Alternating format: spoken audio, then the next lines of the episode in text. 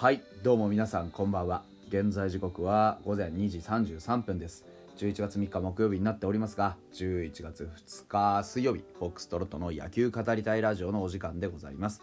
皆さん今宵もよろしくお願いいたします。はい。本日2日ですね。えー、西武と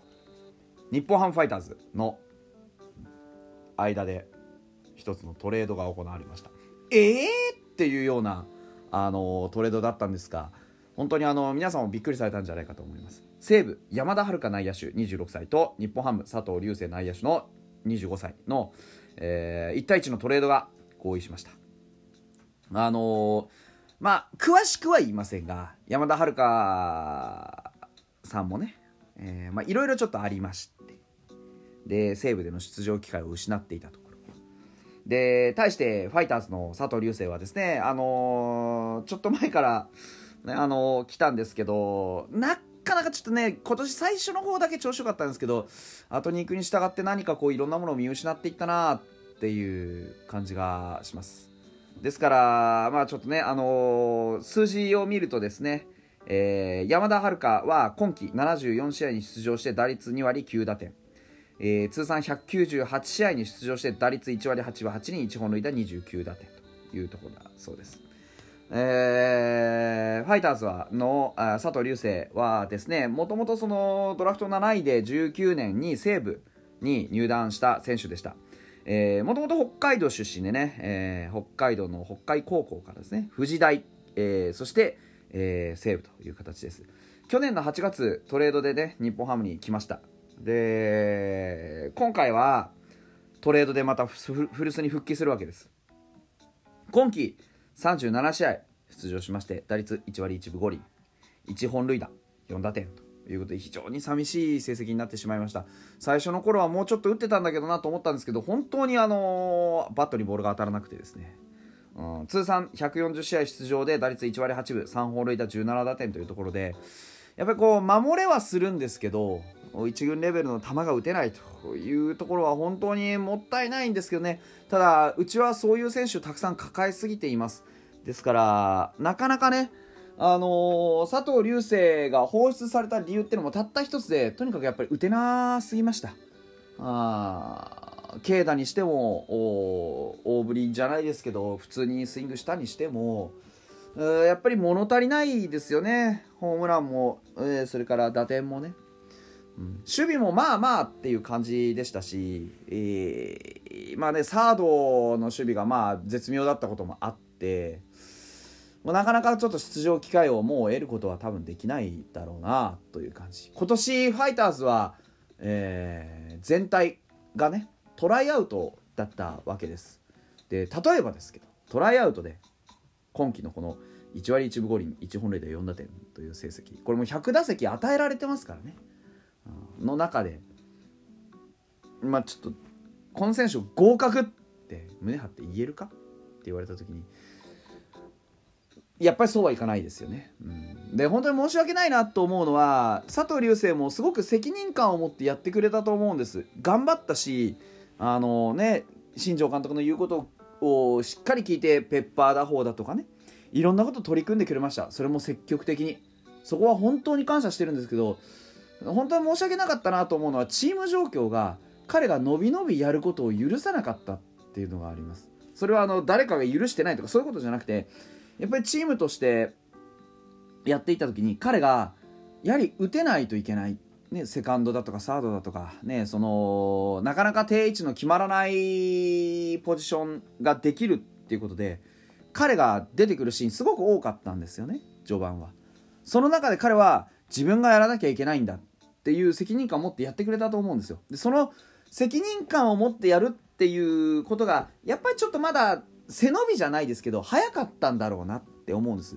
彼みたいな、あのー、魅力のある選手をのびのびとした環境で使ってあげられなかったんだろうなっていうのは本当に申し訳なかったと思います。うんファイターズの現状を考えた時にやっぱポジション固定したいなって新庄監督がね後半に向けて思ってる中で彼が担う役割っていうのはのびのび若手ですっていう役目ではなくてある程度結果を出さないといけませんよっていうポジションだったんですよね。そういうあの本来の彼の奔放な感じがなかなかバッティングで表現させてあげることができなかったのが本当にあのまあ心苦しかったですよね。もっと生き生きしてるシーンたくさん見たかったしもっとこうねあの思い切りよく振ってはつらつとしてプレーしてるとこ見たかったなと思うんですけど彼の責任感の強さっていうのをそういうちょっとマイナスの形で引き出してしまったっていうのがファイターズのまあいわゆる失敗だったのかなというふうに思います。正直1割1分5厘をもうあのー、このタイミングでね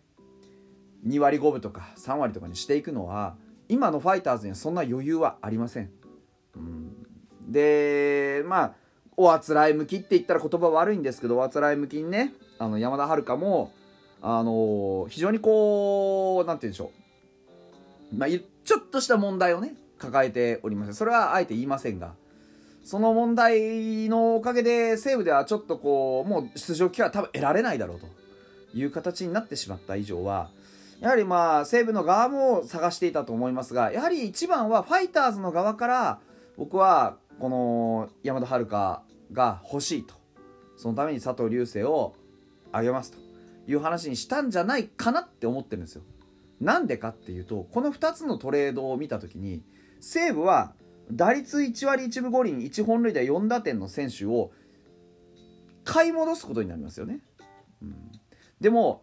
ファイターズからしたら杉谷がいなくなった今西武の元気印西武で一番と言ってもいいぐらいの元気印山田遥を内野手外野手ユーティリティとしていろんなところを守れる選手なんです。そういった選手を取れる。しかもおまだ26歳若い。って考えた時には少なくとも5年は見れるでしょ。杉谷の、ね、年齢とかも考えれば、ね、だからそういう意味で本当に大きい補強だなと思います。だからやっぱりうちからしたら、うん、まああのー、欲しかった人材だと思うんですけど、まあ、逆も考えられるんですよ。西武がまああのー、どうしても山田遥をなんとかしないといけないとなった時にファイターズにどうにか山田遥をこうトレードできませんかって言った時にあのー、おばあちゃんいいですか？あのお宅からいただいた選手ですけどこの佐藤流星君ちょっとうちでなかなか開花させてあげられなかったんで、あのー、彼とトレードではどうですかってもう背に腹は変えられませんそうしますっていうことかもしれないですしどっちから先かは正直分かりませんがそれでもやっぱりこの2人が選ばれたことにはそういう意味があるんじゃないかなというふうには思ってます。うんまああのー、正直なところで言えば彼が、まあ、彼山田遥がこっちに来て2割5分打てたらもう即スタメンです。レギュラー確約。2割5分打てるんだったら。絶対です。でうち今年アルカンタラとか石井一成とか、まあ、場合によっては中島拓也が入ったりとかね上川端が入ったりとかしましたけどそういういろんなことがねあのー、まあなんていうんですか。満足できたか？セカンドね？特にセカンドって言われたらまあ無理ですよね。打率も低いしエラーもまあまあしてたちってこと考えるとうんまだまだ満足できる水準じゃない。例えば来年優勝狙っていくぞって時にこのメンツでセカンド回していくってなった時にやっぱ迫力不足ですよ、うん、そういうことはあるのでだから補強は必須の人材だったろうなって思いますですから、結果、我々も本当にウィンですし、あのー、言い方悪いですけど、厄介払いができて、あのー、西武さんとしてもウィンだと思うんです。そのウィンウィンの可能性を、あのー、ここからね、どれだけ、やっぱり、この若者2人をね、育てていけるかっていうのは、お互いのチームの、まあ、課題でもありますし。うん、本当に佐藤流星には本当あのあまりいい思いをさせてあげられなくて本当にごめんなって気持ちがあるんでぜひ西武でねまたあの出戻りって形にはなりますけどぜひぜひ実力をねやっぱり打撃あるじゃないですか西武には。卓越した打撃の選手がたくさんいますよね。いろんなお手本あります。ぜひ大きく大きく大きく開花してね。やっぱり佐藤流星残しとくんだなったって思わせてほしいし、うん、そこはすごく期待しています。一方山田遥にはねそういうまああのー、いろんな難しさもありますけど何より僕はその経験値っていうのにすごく、あのー、期待をしています。26歳ですけど、あのー、彼はね実は片耳が先天的に聞こえないんです。でもともと彼のお父さんも野球でもし耳に打球とか送球がぶつかってそっちも聞こえなくなったらどうするんだと。常々言ってたと。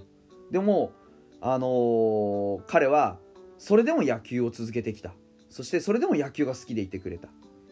で耳が片方聞こえないんでね普通野手が補給する時にガリガリガリって言うんですよ。ファイターズはね。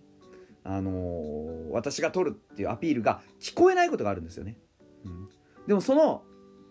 聞こえないことを克服するために彼はあえて一旦打球から目を切るっていうそういう技術をちゃんと磨いてきたんですよね。